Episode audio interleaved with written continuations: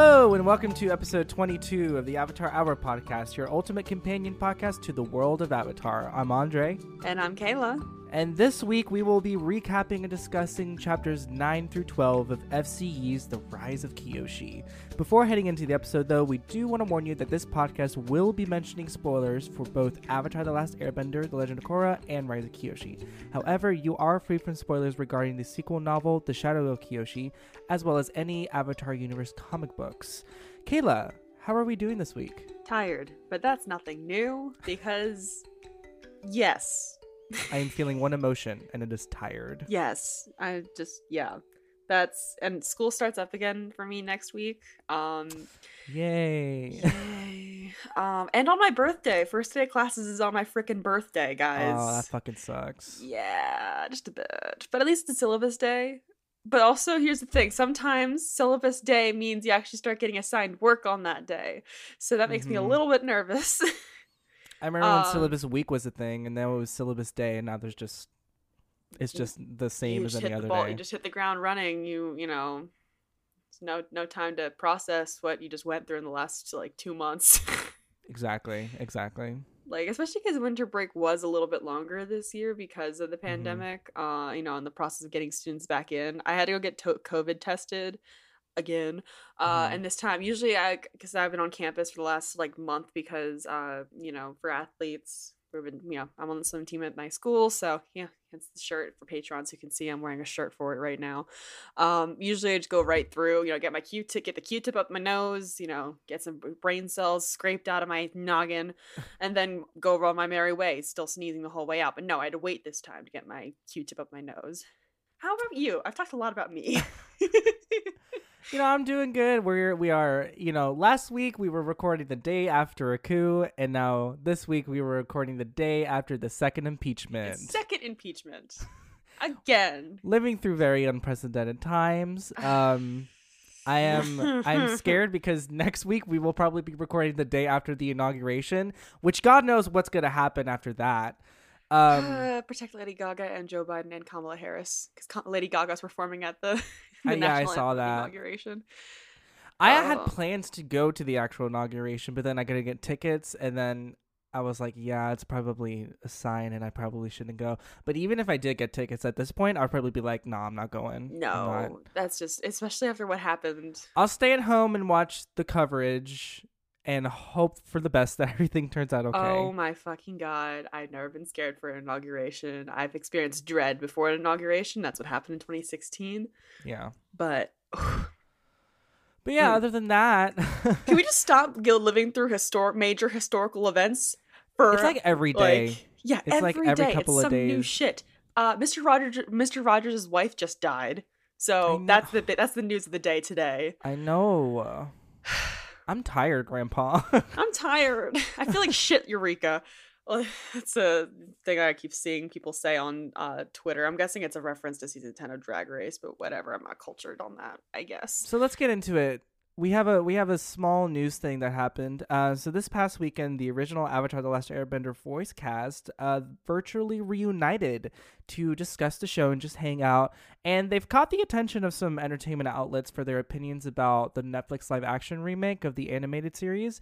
And I saw these headlines and I was like, oh no, what what the fuck do they say? Oh. And it didn't turn out to be anything like really scandalous. Like it was just like opinions that pretty much everyone else has had. But Yeah. I just wanted to talk about them because I think they're like worth discussing. Um, D. Bradley Baker, uh, the voice of Appa and Momo, said, and I quote. I just don't know how you fulfill that any better than this show did. I'm open to whatever they do with the live action series, which I know nothing about. But it's like, well, how do you do this better than the way that it was rendered on the show? I don't know how you do that. I hope you can. Which is a solid, I mean, solid opinion. I think we're all kind of feeling that. Like, what Yeah. else will this series be able to do? You know? If you'd like to hear our thoughts on the live action Avatar remake, uh, series remake, you can listen to our second episode on Episode season two. one. Yep. Episode two, season one, we tackled all of this. You can hear all of our thoughts there. Yep. And then Olivia Hack, the voice actor for Ty Lee, also chimed in with her thoughts, and she said, and I quote, especially when you're doing the exact same series but as a live action. You're not adding onto it or expanding the universe, you're doing the same thing, which feels redundant, but I don't know. This opinion, I feel like, is just like a little bit unfair because we really don't know what this series is going to tackle in terms of like things uh, that happen outside of the main story. Like we've talked about on the show, apart from episode two, uh, Do We Need a Live Action Series? Um, we've talked about other things that the show could tackle with the, the time that a Netflix series could provide um, the show.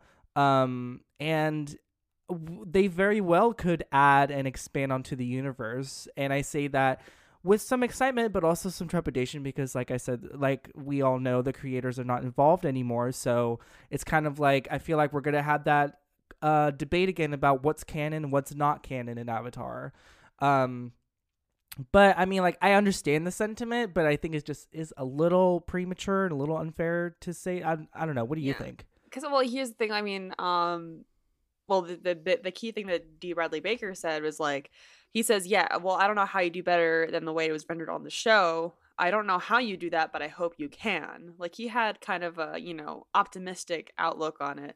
And Mhm. again he also did like they, these actors do not know what this live action uh you know adaptation is going to entail um but like you know he doesn't make any assumptions with his you know that it's not going to expand the universe and we talked about this on the episode uh, when we talked about the live you know the do we need a live action remake of it where we say that this could be a chance to expand the universe and expand some of the characters we talked about some potential things that the show could explore like some more about uncle iroh's backstory uh you know things like that mm-hmm. i'm sure this will come up plenty more times as we anxiously await for some news as to yeah what. it's i i mean how long has it been since it was announced that there was going to be a live action well so it was announced in 2018 and back then Wait, really? Yeah, it was announced back. Yeah, I know. I feel like it was more recent for some reason. No, it was announced in 2018, and it's it's funny because they originally had a 2020 slate release date for sometime in 2020, and not only did that not happen, we don't have anything. Any news. The only thing that's come out of the show is the creators leaving it. So well, well, like uh, the first the first set of news was that they were going to be on it. That, that was the first news that I heard of this live action remake. right, And then uh then the next set of news is oh they left and it's gone. like which I mean they have. It's weird, and it's and it's the that happened like back in August, and we still haven't heard anything from this series. I wonder if if, if it's even happening at this point. You know, I don't know. I just wish Netflix would like say something about it or like tease some like concept artwork or something. people will even eat that up. we will uh, yeah it'll definitely like stir up the conversation and depending on the artwork it could be a good conversation or bad conversation but yeah i don't know like some sort of teaser would be nice you know like just just anything. Give us a crumb, you know.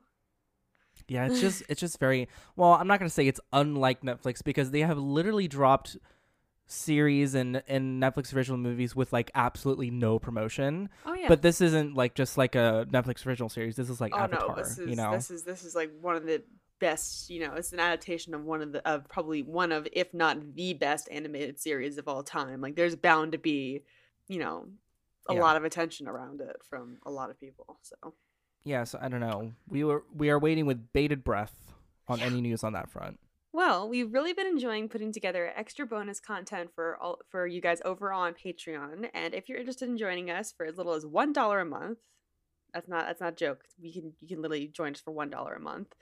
Um, you can join us on patreon.com slash the Avatar Hour podcast. So this week's episode of our flagship benefit, Avatar After Hour, Andre and I will be doing Avatar personality quizzes to find out which Avatar character we are most like and what kind of bender we would be and that Patreon benefit is available at the $5 Air Acolyte level. So, Yeah, this I'm really excited about because um we will be doing the BuzzFeed personality quiz, which is Mhm. notorious for making you choose um between some very controversial choices.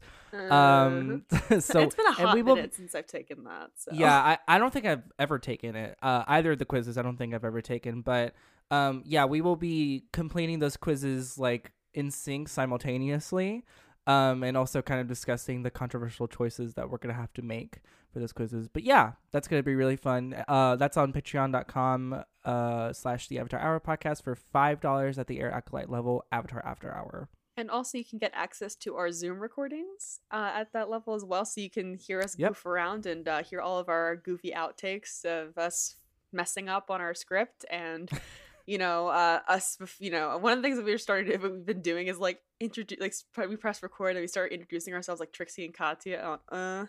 so yeah, Yeah. if you want to, if you want to see us get creative with that and attempt to rip them off, you can watch that there. Yeah, we would add it as a Patreon benefit, but we don't want World of Wonder coming for our ass, so we don't have that kind of money, guys. All right, let's go ahead and dive into the chapter recaps for the Rise of Kyoshi. Let's start with chapter 9, Desperate Measures. Um, so now that the word is out about how Kyoshi could be the actual avatar, she's receiving a lot of VIP treatment in the mansion. Um, she meets with Hei-Ran, who gives her a test to see whether or not she is a firebender.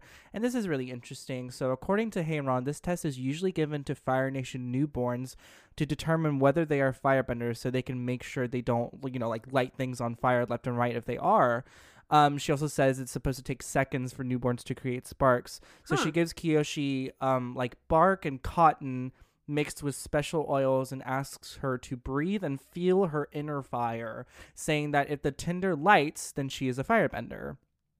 So this is really cool. Like I thought this is a very like World building. love the world building Come and I also love building. I also love how like um it's very much like f- a firebender trait to like be like this kind of ingenious about things. Like they have to like make sure that if if like these these newborn children are firebenders that they're not like again shooting fire off left and right. So they had to make this test to see whether or not they are an actual firebender. And I, Like- I never even thought that they would have to do something like that. Yeah, I never thought that either. I was like, what? Like, what would that be like? You know, you find out your kid's a firebender. Uh, you know, like, what does that mean? To like do an extra set of baby proofing the house. You put flame retardant. All you know, line the house with flame retardant. I don't know. I I guess it, it's just like the parents need to keep an extra eye on the child or something. I don't know. Or I maybe mean- in the Fire Nation you have to like register your child as a firebender or something like that. wow. Yeah. Yeah. I I mean, I, don't could that- I could that's totally see that happen. That would be that would be. I mean, compared to like the Earth King, you know, the Fire Nation is small enough where they could do that. You know, yeah. I imagine they have some sort of registry like that. Yeah. Um, but yeah, but apparently this test is not foolproof because after several minutes, Kyoshi cannot do it, and she asks, um, like Jianzhu if Yun passed the test, if he did this test and he passed it, and Jianzhu just kind of like leaves in a fit of rage. So we're kind know of into he- this. Obviously, he did not. You know, We know who the we know who the actual avatar is. If you've watched any of the series, you know who that she that Kyoshi is the avatar. But you know the rest of the Right. world doesn't quite you know accept and it yet. from Kyoshi's like point of view it further mystifies everything like she tries to get answers but at every turn she's just shroud it's just shrouded in more mystery like the actual truth like- um She like she comes up and then fall like and then like she kind of like falls short of that kind of expectation. Like comes up again Yeah. and then you know it's on. Yeah. It's like on and off again. and they're gonna have to go to desperate measures credits. To find out who it is um, credits. So later on, we're with Kyoshi and Yun in one of the libraries, and Yun begins to apologize to Kyoshi about his reaction, um, the last chapter, to finding out Kyoshi might be the Avatar, saying that he knows she never meant for it to happen, which is very sweet, you know, uh, very Good reasonable of him. Um, Yun also goes on to explain that being the Avatar's mentor is a cutthroat business. So he talks about how like um the reason he and Jianzhu like go on these like expeditions and journeys to the four nations is to kind of publicly display their relationship in that Jianzhu is his Sifu and then like that's it. So there's no way you can try to break these two up. Um, because there's a line of people wanting to be the Avatar's guide because obviously it brings them a, some sort of power. Well, I mean, um, we've seen that, like as we as described in previous chapters, that you know Jianzhu, like his, you would find Jianzhu's seal, you know, Mhm. on more official documents, and you'd find the kings of the Earth Kingdoms, you know. Exactly, exactly. And and then Yun mentions this. He says that if Kyoshi does turn out to be the Avatar, it would render all of the deals and treaties he's made and signed void, and that the world could be thrown into chaos, which we talked about in the last episode. Which answers our question from last episode. So there- Right, there, you yeah. go. There's your answer. like we were talking about how when is the right time to to find out because i mean on obviously like they this had to be made public as soon as as soon as possible before Yun went out and signed more treaties and made more deals with people purporting to be the Avatar.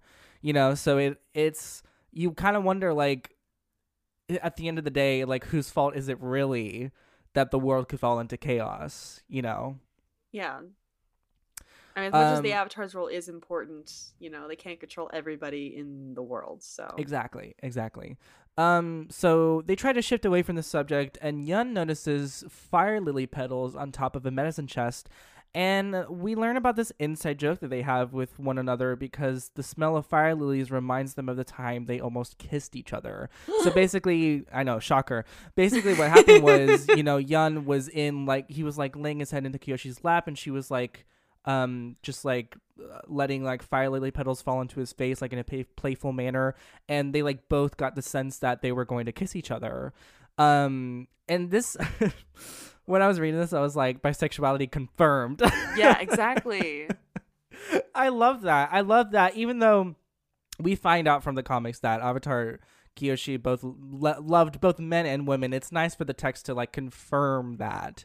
You know. Well, I mean, sh- I mean, like, here's the thing with like the Avatar, like they've been different genders and different, you know, they've been different genders. You know, I think that shouldn't like all the avatars be some degree of bisexual or pansexual.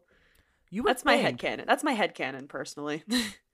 Yeah, you would think. I don't know. I mean, I don't know. That's Hmm. interesting. I do wonder though. I mean,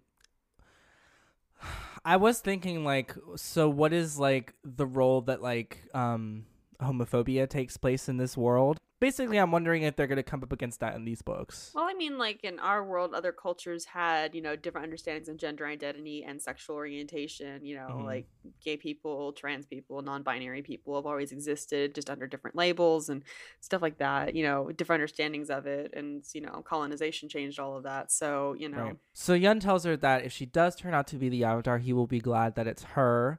Again, another sweet gesture from Yun. I think he like Good really feels him. bad about how he kind of reacted. That's Um, not and- an easy thing to do though, because you know, I mean, in his position, like you know, his like all the things that he's been working for, and and like we kind of find out he's kind of been tortured through his training, all that stuff that he's been tortured Mhm. and trained for and primed for, and you know, all of this stuff, uh, you know, and signing treaties and all that stuff, only to find out that someone else that he's not actually the one for the job it's someone else that's Yeah. that can especially when that someone is someone you are you know really close with that cannot be easy and he seems to be taking it pretty well. But yeah all things considered Yeah. Um, and then he finally reveals that Jianzhu has a trip planned for them both.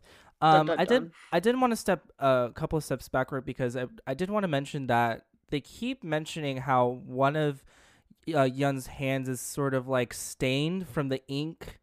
Um, from like the treaty he was gonna sign with Tagaka, and it keep the text keeps mentioning it, and I feel like there's gonna be something with that.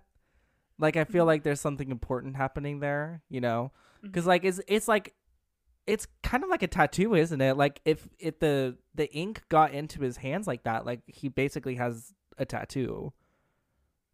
So I don't know. I thought that was interesting. well i mean if it's uh, the book that, i mean it's you know it's like watching any kind of movie or you know reading any book and they keep on referring to something you got to keep in you know Exactly, over and over again it might seem insignificant it's probably not going to be insignificant Yeah. All right, so that's chapter 9. Let's move on to chapter 10, The Spirit. So Jianzhu, Yun, and Kyoshi travel on Peng Peng to an undisclosed location, and Yun asks his mentor whether or not he plans to try to invoke the Avatar state to find out which one of them is the real Avatar. Uh, Jianzhu immediately dismisses the notion completely, saying that if the Avatar doesn't have conscious control of the Avatar state, then they would turn into a human natural disaster, which we have seen happen. Um, he speaks from experience as he recalls the time they went on an outing with Avatar Kuruk so he could practice entering the Avatar state. And when Kyoshi, or I- think it was Yun that asked him like what happened, he says like, well, he basically destroyed like a small island. Um, and you're like, fuck. And What? it doesn't mention it doesn't mention like how old he was either. Mm-hmm. Um, so I don't know. I don't know basically if katara and Sokka are lucky to be alive let's just say that Right, and it it begs the question too, like are there people in this universe that are specifically trained to trigger the avatar state. Like we kind of see a little bit of this in the Earth King or not the Earth King episode, the uh, the first episode of season 2 of Avatar the Last Airbender and there seems to be like some like sages that like try to trigger the avatar state. Didn't And I don't know if that's just at the like them go, yeah. pulling shit out of their ass or it's like things that they've tried with other avatars, but I mean, like if they have people to train specifically each element, I wonder if there's if there's people that their specialty is training the avatar into entering the avatar state. Like I feel like that kind of thing has to be like studied. And yeah, like, I mean there know- is that is, there is that uh, the guru from season two also who you know kind of taught Yeah. me how to access his you know access the avatar state. Oh, that's true, that's true, chakras. yeah. So um, there's def so there's definitely canon confirmation that there is expert there are experts out there, and plus I mean I know that Korra uh you know the use of the. the I think it's mercury, the poison from season three Mhm. um that triggered the avatar state and ultimately was supposed to kill her Mhm. um you know i don't know there's probably other things that can trigger the avatar state like like that um Yeah, I don't imagine. yet, obviously but I, yeah, I don't imagine they tried to do something like that with Kuruk. They probably it's probably just like a matter of like meditation or something, you know. Mhm. Um, yeah, so I don't really know. I just thought that was interesting. Um, so they land on a remote mining settlement and arrive at what Jianzhu calls an important locus of earth and spiritual energy, and tells them that they are there to ease the suffering of a spirit that was awakened by the environmental devastation. And at first, I was like, "Hey, bye!" Like, yeah we wrote but, uh, but then again like the destruction that was seen in you know atla was from the fire nation destroying it because you know colonization but which I mean is still environmental devastation. yeah of course no it's just a different i guess different spirit perhaps no Yeah. but i mean we both know he's kind of a liar so yeah. I just thought I just thought that was interesting. Um, so no, it was definitely an interesting kind of call. I mean, I'm not sure if that was intentional or not, but it, probably was. Well, there, yeah, there is a lot of like intentional callbacks to to Avatar. So yeah, I don't know. Um, It's like but- poetry; it rhymes. I had to make a George Lucas reference. That was important. So uh, Jianzhu leads them to a terrace, sits them both down, instructs them to meditate, and begins to burn incense around them to invoke the spirit into showing itself. Um, and there is a little moment which I, I did chuckle at where Jianzhu is like, "Does anyone care to firebend this for me?" And they and Yun and Kyoshi just kind of like stare Look blankly at him, Yeah. and he's like, "It was worth a try." just thought that was it's. yeah, ano- I mean, another, hey, even the bad guys get to have you know humor. You know, exactly exactly um so he he starts burning this incense and they both get a little loopy um and they start joking about like what would happen if like neither of them were the avatar. And then yun says he needs to share something important and serious with her. But when kyoshi opens her eyes she still sees him meditating. So are they having are they talking to each other through like some sort of spirit connection? That part kind of confused me too. Not gonna lie, I just kind of thought that it was like, uh, I don't know, like talking out of the corner of their mouth like this when they're trying to meditate. I don't know. yeah i don't know i don't know what that was about but what do you think this this thing he needs to share with kyoshi is Uh, we're being poisoned. that's probably what. That's what I was thinking that he was going to say. Oh, I thought he was going to tell her that they were being poisoned because remember he he was able to recognize that you know which will Right. which you'll talk about. Uh, but you know oh, I didn't, I didn't put that together. Yeah, probably. that is rather important. You know, true. we're we're being poisoned. That's kind of important. Um, Kyoshi then turns to the side of the mountain where she sees a great glowing eyeball the size of a wagon wheel staring back at her. Um, Uh, terrified, nightmare. she tries to run away, but she seems to not be able to move. Jianzhu greets the eyeball as Father Glowworm and refers to the spirit as architect and asks the spirit for their help in identifying whether Yun or Kyoshi is the avatar. I had to read this passage several times because I don't. I kept thinking I was like reading it wrong because I was at first imagining a floating green eyeball, and then I kept reading. I was like, "Oh no, I'm right. That's what it's supposed to be." It's Um, like the it's like the Ios yeah the Eye of Sauron or something, Exactly, you know, exactly. Except it's like green and slimy. yeah, it's really weird, but um, yeah. So then the spirit like feels like disrespected, and he said that ever since Koh the Face Stealer, humans think that they can just demand answers from the oldest and wisest spirits. Um, which again, another cool callback.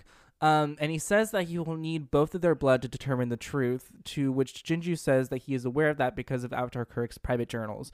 So. Uh, this was interesting to me only because like it confirms that Kuruk not only went to Koh, but he apparently also went to the spirit Father Glowworm. Well, so I'm like, we do later find out that he that Father Glowworm also wants revenge on past lives of the Avatar. So that would make yeah, sense. and I'm just like, what fight does Kuruk have with these various spirits? I mean, obviously Koh's Koh's obvious. Koh's obvious, but like, why did he go to this spirit, and what other spirits did he go to? You know, hmm I don't know. It's really weird.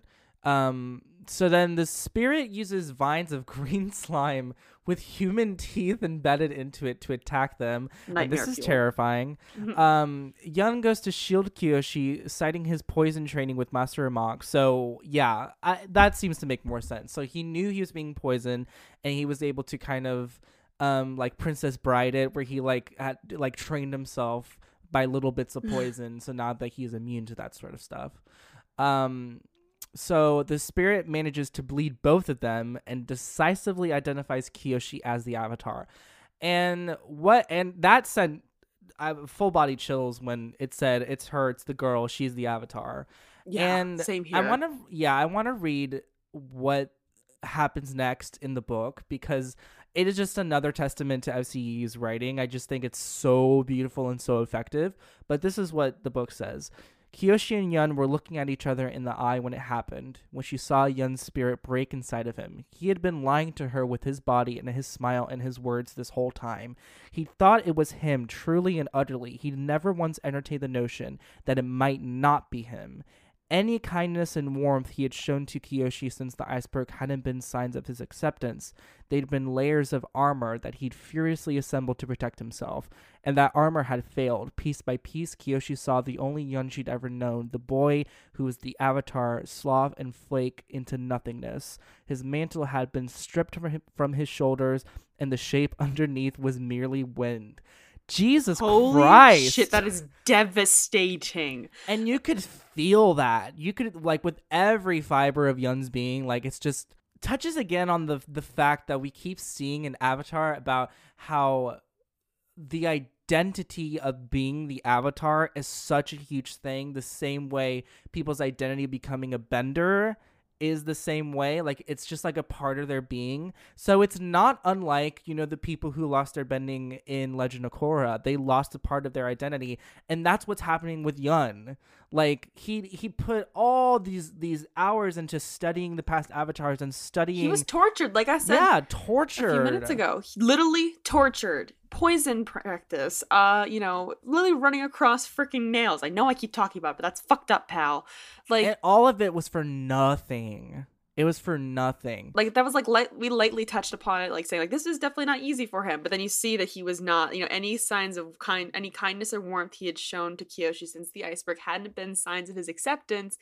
They had been layers of armor that he furiously assembled to protect himself, and that armor Yeah. failed. So it wasn't just like him genuinely saying, "You know what? It's all fair and square. You're the Avatar." No, this was Yeah. just wow. it did you don't get the sense he ever doubted himself for a second like when this happened he was like okay you know like like maybe there's a chance but it's definitely still me you know but now that it's not like he's just completely and utterly He was destroyed not ready. He was not ready for no that. he was not ready so Yun lets her go and he is pulled into the spirit cave as Jianzhu pulls Kyoshi away to safety and suddenly Kyoshi breathes fire.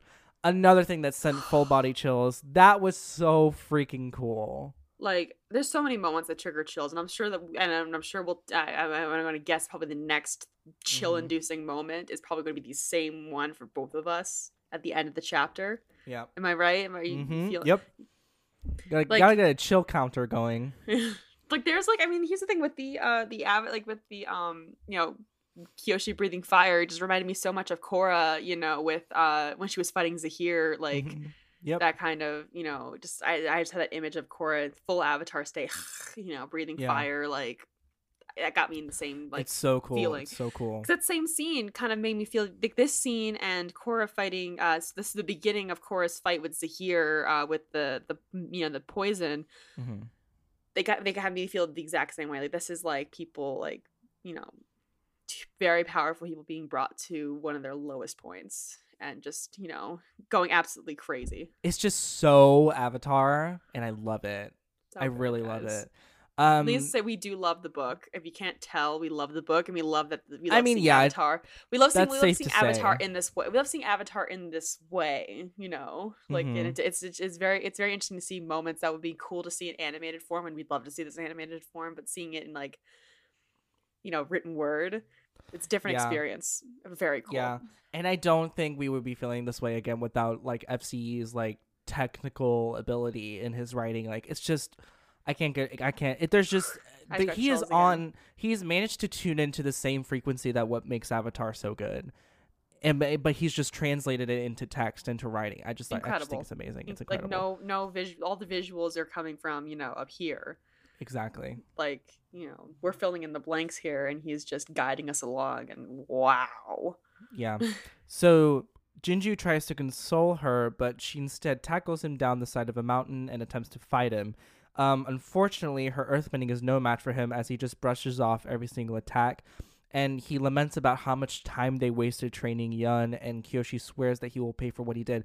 And this whole thing is very brutal because at one point he like um like puts Kyoshi in like earth handcuffs and like strangles her. strangle like tries to suffocate her. Like not not to the No. point of like complete death but it was like it's pretty a very like close. yeah pretty damn close. And i mean i think there are a lot of moments that solidify jianzhu's position as the antagonist of this story but i think this is this this is maybe not it quite yet but it it is the the, the start of it you know? Like the whole Yun thing like i still could could see it as as just a product of Jianzhu's like just the way he is and the way he thinks about the world. But this is going into like more malevolent territory you know? Absolutely. I also wanted to ask because uh you know i'm kind of taking a few steps back. Do you think yun's dead? Do you think he's actually dead? No.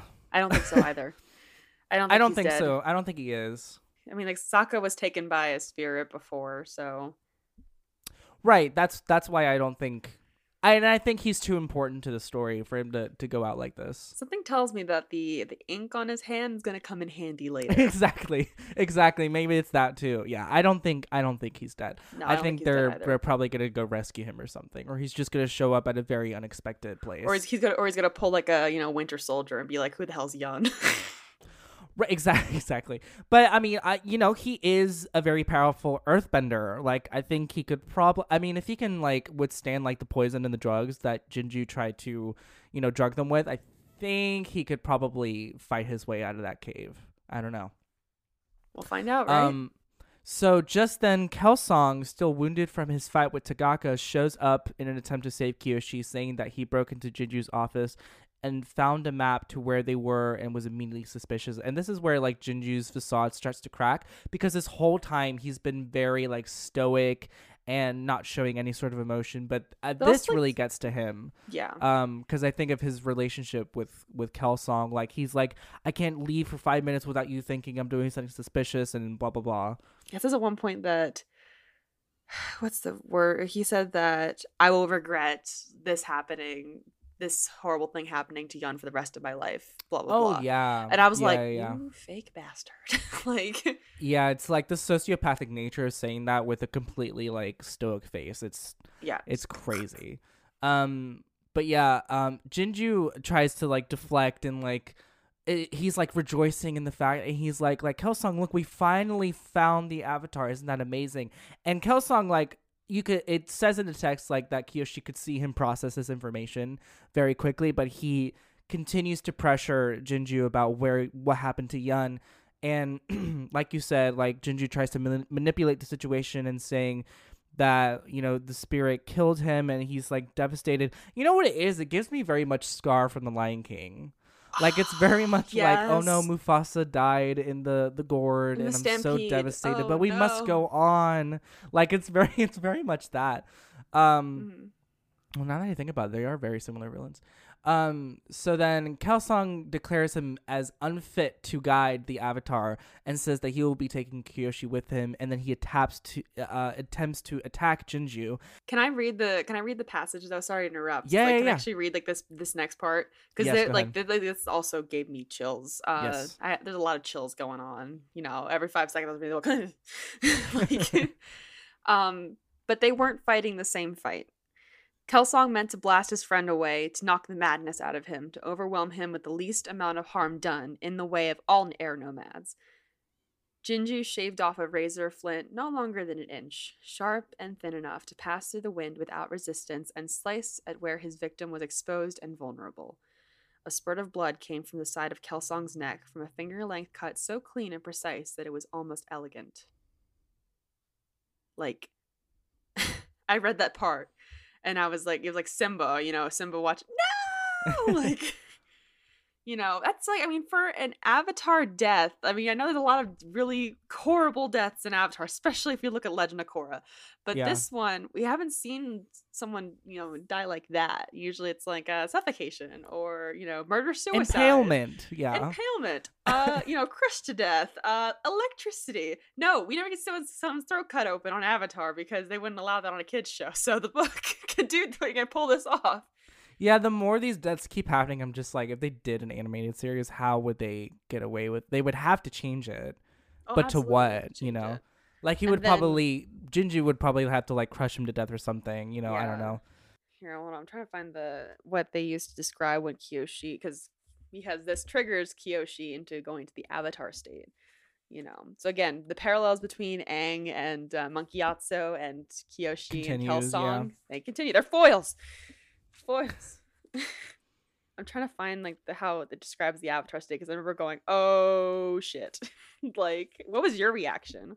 It was that. It was like, I was like, oh my god, it's happening. Like you, yeah, it's happening. It's happening. I stay fucking calm. It was like uh, then then that's when the white glow behind her eyes overtook her her vision Yeah, or something. Those are the last things that Kyoshi saw before the white glow behind her eyes took over her entire being, and I'm like, oh shit, it's yeah. happening, guys. So they ended up triggering the Avatar state after all. You know, like at the beginning of the chapter, they were like, "This is very ridiculous. We're not trying to trigger the Avatar state." Yeah. Dramatic irony, right, guys? Yeah. well, now I it's wa- dramatic irony because we know. and I'm wondering too, like, if maybe the reason that Aang was so close to Gyatso was Kyoshi's relationship with Kelsang. Like, I, maybe maybe Gi- Monk Gyatso reminded Aang's past life, one of his past lives of Kelsang, and maybe that's why he reacted the way he did when he found his corpse. I mean, there is a flashback, you know, to uh, Gyatso, to Kelsang and Kyoshi uh, and their relationship that kind of reminds me a little bit of Monkey and Aang's relationship. So yeah, you're absolutely right. I think you're right on that one. so yeah. So that's So much happened. that's that's the end of chapter 10 the spirit um we will be continuing with chapter 11 and 12 after this ad read So a lot happened in the last two chapters. Uh, well, more so just chapter ten. Uh, you know, two people are technically dead. Yun, we don't think is actually dead, but Kelsang's definitely dead. That guy's that Yeah. guy's dead. Uh, so Kyoshi comes out of the Avatar state. So we don't. So Kyoshi does not remember anything that she did. She she blacked out, like white. She whited out, I guess. In this case, you know, glowy eyes right but uh she comes out of the avatar state to find the area devastated like landslides and everything just like had just like how jianzhu describes like literally like he said that he would something about he would like you know he's scared to see what an earth av- an untrained earth avatar would do in the avatar state and we just saw what that did jianzhu's gone kyoshi thinks he survived because you know super powerful earthbender but kelsang's body is nowhere to be found. Um she kind of describes the scene around her as like this time when she saw uh when like a fireworks vendor came to her village. Um she missed the fireworks display because she was sick. Um and she comes back out to find the you know the field where the fireworks vendor had set up his stuff had been you know decimated. So that's how she described it. Um yeah so the trees are gone landslides Kelsang's body is gone uh, and like I said before, it's kind of ironic that Jianzhu said that they weren't actively trying to kickstart the Avatar state because of said devastation. And guess what? It actually ended up happening. Foreshadowing, kids. That's the literary device I was trying to describe earlier. Um, excuse me. So Kyoshi then finally feels the weight of the day's events and the deaths. And I say death in air quotes for Yun because we don't think he's dead. But Kelsang, she just literally watched him actually die. Uh, and she just she full on just starts sobbing. I mean, I don't blame her. She went through a lot in the last like week. So not only has she just found out she's the avatar, she also lost her her like you know her fam like the, probably the closest thing she had to a family with Kelsang, and her be- I mean and one of her best friends in the span of like an hour. like Literally, yeah. that's that's a lot, guys. That's a lot. Um, there's a little flashback between this like really sweet moment between Kelsang and Kyoshi where he made himself he knows he used his glider and you know he flew on his glider and basically made himself into a kite by attaching rope you know like this rope that they scrounged up for Kyoshi and she got to use him as a kite because you know other kids had kites and she didn't have one so like you know that pulled on the heartstrings a little bit I don't It's know really about you sweet. Yeah. like it makes me so sad now that he's dead like I mean, I know he was like the what's that trope that people use for like uh the mentor character that is like inevitably going to die because the story needs him to die. yeah I feel like there was a term call, for that. call it the Obi-Wan Kenobi effect I don't know Yeah, exactly. That's what it is. It's, it's he is the Obi Wan Kenobi and she's the Luke Skywalker. yeah Another Star Wars connection that we keep making on the show. Uh, so she finds um she fi- finds Pang Pang, who's right where they left her. Uh, and you know she's kind of want you know kind of like either she said like Kyoshi says either she felt the connection, the spiritual connection between them dissipate between you know her and Kelsang, or she could smell Kelsang's blood on her. On her, I'm like, whoa, okay, like yeah.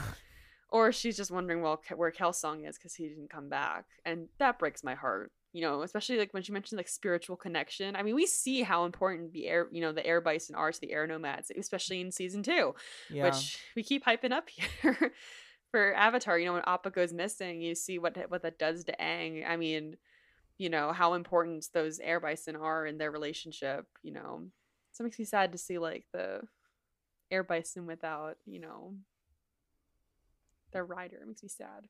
yeah. So Kyoshi uh, ends up riding on Pang Pang back to the estate, uh, and she does not even bother like trying to grab the reins or anything. She just gets on the saddle and just you know Pang Pang just flies back to where the Avatar uh, estate is because she just knows where to go. Yeah, and there's this there's this really good line about how even though they stranded Jianzhu, Kyoshi felt like any second he would like reach out his hand and like grab her shoulder or something like that. like the Um, fear. Yeah, and I oh I forgot to mention the before we went to the outbreak. Um, I think when Jianzhu finally kills Kelsang, I think that's when he solidifies his position as the antagonist. Yeah, you need to see a little sliver of regret, and then then it kind of Oh yeah. Oh, we didn't talk about that. Either. I'm so bad at my outline. Yeah, it it did say that there was a flicker of like realization what he just did, but it's like it's again like Jianzhu. Even though he does, he does these things like he kills he kills people. He like suffocates Kyoshi. Like I still find it hard to like call him a villain because at the end of the day, his motivation is still to like bring in an avatar to bring balance to the world. So it's like, the road to hell is paved with good intentions. yeah, it's like his methods are villainous, but his motivation is not. So he's just I'm sure up. there's a word for this. I mean, it's he's just an antagonist. Like that's what he is, you know. But I mean, a more specific word for like his kind of character that he has, you know, technically good intentions, but does some pretty fucked up shit to try to get those intentions. Yeah, I don't know if there is a word for it. I don't know. I just thought that was that was interesting, worth noting. Sorry, continue. No, it's okay. Um, so now she's like she's terrified because she thinks that you know, like like you know like you described it like any minute she thinks that he's going to you know grab Yeah. onto her again especially with how pow- we've seen how powerful that guy is so he could really Mhm. fuck shit up so and now we've seen what he's willing to do to her even though he wants to you know train her and do all this stuff and make her the best avatar possible you saw what he did to her like he suffocated her Yeah. like you you know i don't know you just really feel for her uh you feel that kind of desperation as she is running back to the estate and there's no really not many guards around because remember uh the iceberg incident wiped out a lot of them Yeah. um so she's just you know kind of being left alone not many people are talking to her about it and then all of a sudden she runs into rangi uh and ooh it uh so she's like she feels around everything because let's be honest a lot of shit's happening and she's on the run right now yeah. uh, so she feels around everything, but Rangi doesn't believe her. And then Kyoshi's like, "I'm, I don't have time for this. You know, I'm sorry. I gotta, I gotta go." So she runs up to her room and starts packing. So she brings her uh, green battle outfit. So like it has like you know kind of the sort of armor that she was uh, wearing at the iceberg. she brings the leather journal that you know one of the ties that she had to her parents and her clothes and the trunk that was left with like that she hadn't opened yet um and then it's like it's pouring outside and i don't know about you andre but during this scene Mm-hmm. you know like you know like mulan you know the scene from mulan when she like cuts her hair and Yeah. like she's like getting like she steals her father's armor and is getting ready to go fight you know the lightning and the thunder and like the Yeah. synths you know you know what i'm talking about that's what's playing Are you talking about this? yes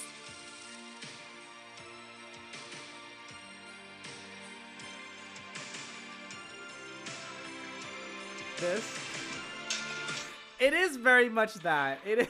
did you get the same vibe I didn't get the same vibe, but when you when you said that in the notes, I was like, oh my god, it is like, yeah, definitely. So she's like outside, it's pouring rain, it's thunder and lightning, you know, quite literally like the, you know, the, you could not be more obvious with like the weather reflecting the character's feelings, you know. Exactly. And It's it was great. also it was also very much um I was getting I wasn't thinking about the Mulan thing. I was thinking about the storm Aang was traveling through when he left the air temple. Oh shit, I didn't even think about that. That's what I was thinking of because they kept Mm. saying like on her way back to Yokoya, um, she's she saw like the storm clouds gathering in, and she there was also that line about how she was she's like I'm gonna go home. Oh wait, not home, Yokoya. Yokoya can never be home again. Like it, yeah, it's very very angsty. Um, so she ends up breaking open the chest, and she, I mean, we now know what's inside the chest, and I think we all kind of had an idea. I honestly, I, I thought that it was going to be what ended up being inside Yeah. the chest. It's the metal war fans, the makeup, and the headdress that we all know Kiyoshi for, with the white makeup, the you know the headpiece, the fans. You know, mm-hmm. I, I'm excited to see those now and see how they come into play because clearly she probably, you know, like I remember, like I think you said Andre on a previous episode that she might need that for a disguise later. So here it is. Yeah. yeah, it was very very cool. I still want to know like the um, if there's like a cultural significance in the world with these like uh, headdresses and the fans and stuff something like that. I'm sure there is like real world ties to that. Um but i it, specifically in this world like where did her parents get it from? What importance was that to them? Like were What they the mean? What does it original Kyoshi warriors? Yeah. So all of these things that we associate with Avatar Kyoshi, and that's probably partially why because uh, why I thought of Mulan during this part because like she's getting like the she's got the metal fans now, like Mulan getting the sword, she's got the Mhm. makeup, you know. So it was exciting to kind of see that because we're starting to see her starting to become the badass Avatar legend, you know. Origin story begins. It's like you know, Right. Uh, but you know, Kyoshi wasn't being wasn't like turning into a drag king. no, so not yet. Well, we'll play Wig in a Box later when that time comes. She does put the makeup on. If you know, if play the snatch head- game. Yeah.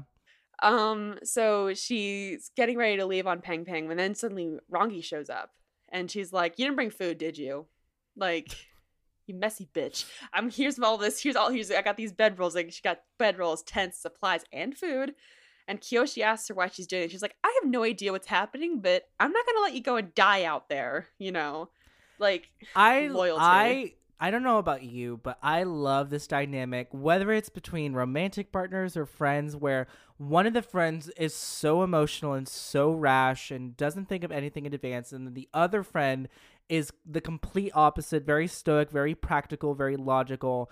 And I just love the dichotomy of those personalities in a friendship or a romantic relationship. I It's just think it's so funny. It's like I will follow you to the ends of the earth with only mild, mild complaining. You know. Well, especially like after like paragraph of paragraph of these like angsty things, and it's all very emotional. And then Rangi's like, "Did you even think To bring food. to bring?" It's like, like, literally, it's like one um, of the first things that she says before Kyoshi goes to leave is like, "Did you even Ex- think about bringing food?"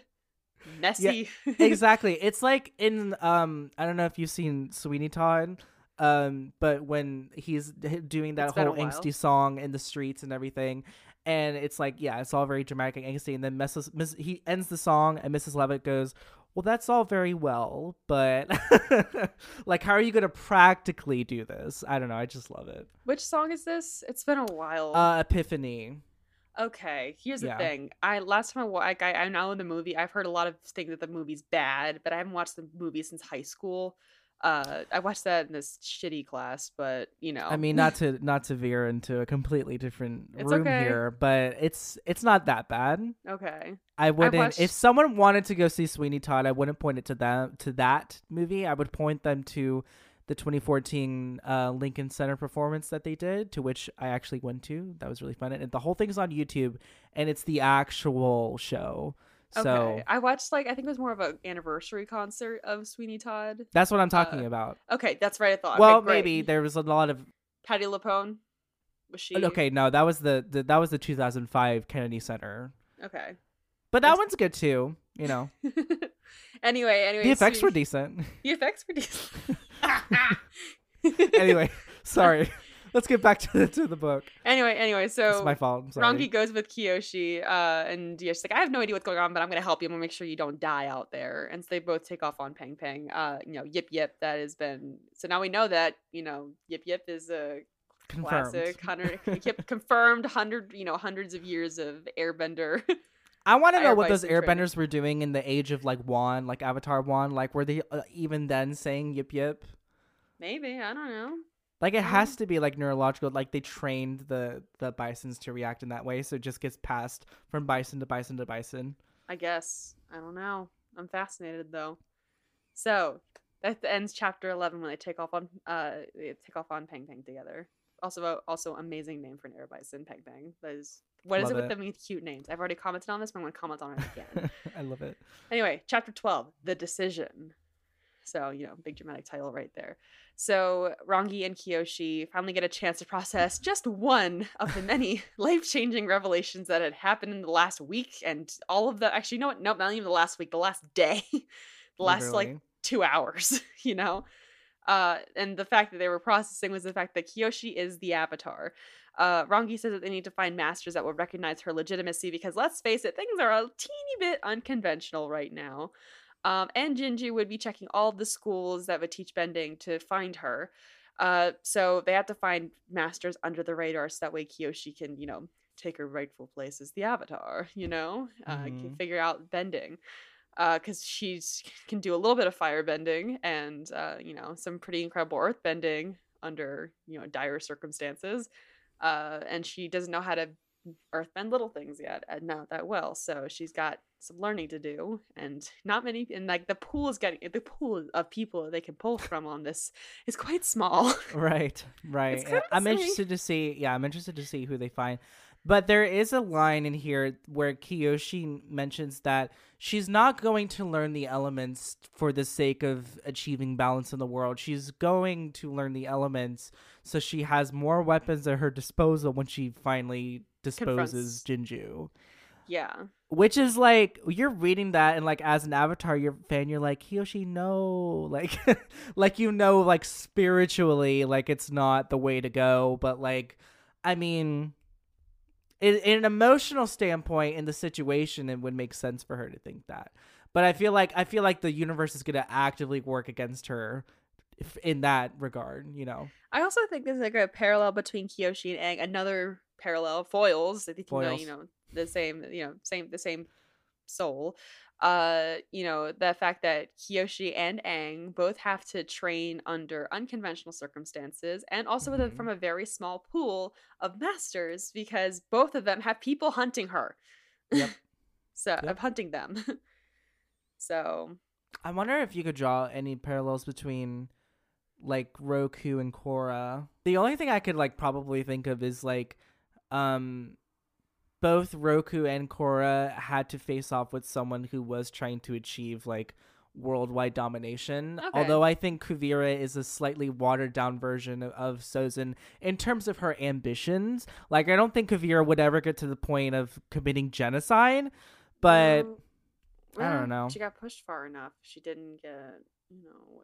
Yeah, so Rangi then suggests going to a nearby village, and Kyoshi begs her not to because she'll only end up in Jianzhu's hands again if they associate with people right. right now. Uh, and then ends up using her authority as the avatar to order her not to, and that's the first time she does that. And Rangi's I like, would be I would be so like- annoyed Rangi's on like like, Rangi's suppose- behalf. Rangi was like, I guess I have to get used to that now. Uh, well, then what's even funny is that Kyoshi tries pulling that again with the Mhm. Avatar Authority, and she's like, because she's like, I have to do this alone. And then Rangi's like, Nope, I, I'm, I'm revoking your order on that one. I'm gonna, I'm sticking with you. You're not, you know, you no, I'm not going anywhere. Yeah. so cute. I love them so much. Um, and so then she's like, Well, you know what? If you're gonna be so stubborn, like, you know, like at least let me sleep. I've been through a lot of shit today. You put a lot of shit on me, and I'm, you know, I'm sticking with you. So just let me sleep first. You watch. You go watch. And make sure nothing kills us. You know. Yeah. Um. So Rangi's sleeping, and we find out she's kind of crying in her sleeves, which you know she says. Hold on. There's a line that really stuck out to me. I'm gonna try to find it in the book. Um. So there's a line. There's a line that says, uh, you know, when she's describing like Rangi is crying in her sleep. Uh, with their eyes on each other, it was easy to be brave. Maybe that's the only way we can get through this, Kyoshi thought. Just never look away. Damn. Shit. feelings. So many feelings, guys. Um and so then while Rangi is sleeping, she starts practicing her earth bending on she decides, you know, I need to start working on the small things because I can only earth bend Mhm. big things right now. So let's try something small. So she uses the clay turtle and she even succeeds in moving it a little bit, you know. Uh she's, you know, practicing. And then she starts thinking about Jianzhu and how she wants to kick his ass and destroy him and stop him. Uh, and then she ends up uh, shattering the turtle, and it turns into dust. And her last keepsake of Kelsang blows away in the wind. Which is, you know, it's very symbolic because the clay turtle is what brought Kelsang into her life, and now that he's gone, so is the clay turtle. It's it does it. It's like the these last four chapters.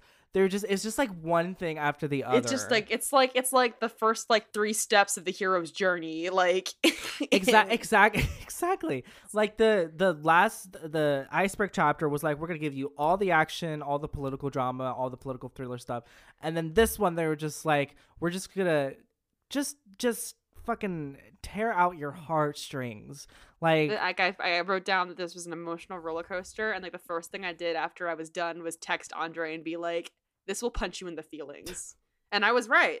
right? yeah yeah you were so many emotions um and i mean just fantastic chapters really like you know i mean we keep gushing about how good the writing is but you know it's no it's no joke like you know it's really just the writing there's so many lines that stood out to me. We read it actually i think this is probably the most we've read from the book since we started Probably. this. We've been i think we've been reading for the book with every episode but like i i, mean it's you most we we've pulled to something directly from the book. Right well, but we have to just outline the amazing writing from F.C. Yee like wow oh my god. Um do you have any final thoughts on the chapter before we move on to fandom corner?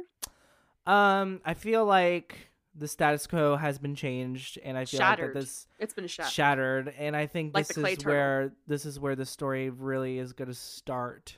You know, like I think up till now we've been setting up the characters, setting up um their you know wants and needs and emotions, and I feel like now is where shit is like really going to start going down. Yeah.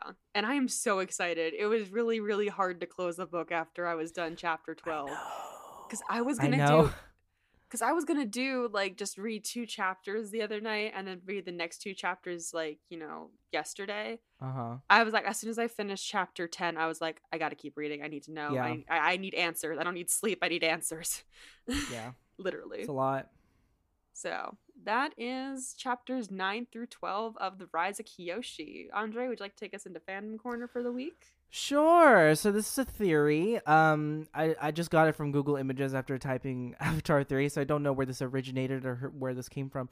Um, but it says, uh, my theory is that maybe the Avatar pets also reincarnated to accompany the Avatar in that era during their lifetime. It's got a picture of Avatar One with his spirit, gu- um, spirit guide. Sorry, uh, It animal guide. I don't remember the name of. I don't even know what this animal is. Um, Roku with his dragon, uh, Aang with Appa, and Korra with Naga. Um, and I totally think that this, the this corners of my eyes are burning right now because I'm thinking because I'm like trying not to get like sad about this. Like it's like a sweet. It's just so sweet, you know. Just thinking about that. I've seen this post a few times, and every time, just like yeah, yeah. I don't I- know. I agree with that though. I mean, I mean the Avatar. I mean, the, you know, I mean that makes sense. You know, it just makes a lot of sense, especially when you see like uh there's actually a comic about Korra how Korra met Naga. Okay, so I guess I kind of lied because I've already read. I think it was from Free Comic Book Day. This is a short little comic about how Korra and Naga met, and Mm. like uh you know Korra and Naga like she like Naga was a wild polar bear dog. Like she wasn't like a domesticated pet. Like she was out in the wild, and those things, Right. you know, can kill people. Uh, so eventually, you know, she ends up meeting that. I think she's, uh, I think she was like left behind by her pack or something. Um, and then like they end up weathering a snowstorm together. Um, and you know, and then they they're re- they're rescued. And I mean, if I fu- if I fucked up the f- plot, I'm sorry, but it was re- sweet. um, but like you know, they said like, well, the Avatar, like like the her parents like, um.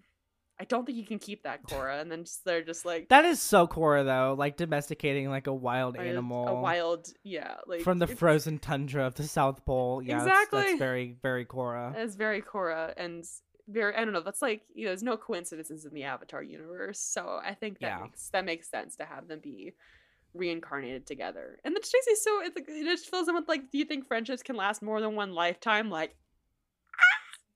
you Yeah, know? I love it. Cool. So we're gonna close on, on out of here. If you would like to support us in the show while also receiving some amazing benefits and exclusive content, consider subscribing to us at patreon.com slash the Avatar Hour podcast. Although if you're not able to support us by way of monthly donation, you can also subscribe to us for free on your podcast platform of choice and even leave a review and let us know how we're doing. Yeah, and if you'd like to get in touch with us and let us know how we're doing, uh, you can send in feedback about the show or send in content for Fandom Corner. We love getting memes and theories and stuff. We love getting those and read them out loud. And we, and you know, if you send us stuff for Fandom Corner, we'll say your name on the podcast too. We'll, you know, give you a thank you, a little shout out for sending us something cool. Um, so yeah, you can follow us on social media to send us stuff and like our content. Uh, on Facebook and Instagram, we are at the Avatar Hour Podcast, and on Twitter, we are at Avatar Hour. And if you would like to follow us personally, you can find me on Twitter at hey it's underscore Andre. And you can follow me on Twitter at Kayla underscore underscore Gagnon. Cool. So next week, chapters I believe thirteen through sixteen, and we are almost. I think that'll be our no. I was gonna say ha- our halfway point, but I think we're How many like almost. are in Kyoshi? I think like thirty-two or something like Okay. that. Um, I mean we're almost done It's with going so January, so yeah, I know. Um, but yeah, that's gonna be really exciting. Um, if you want to catch up and listen to our recaps of everything before uh chapters uh chapter nine, those episodes are posted as well. Um, but yeah, it's been really fun, and we will see you guys next week. Thanks for so much for listening. My name is Andre. And I'm Kayla. Bye everyone. Bye. Thanks for listening.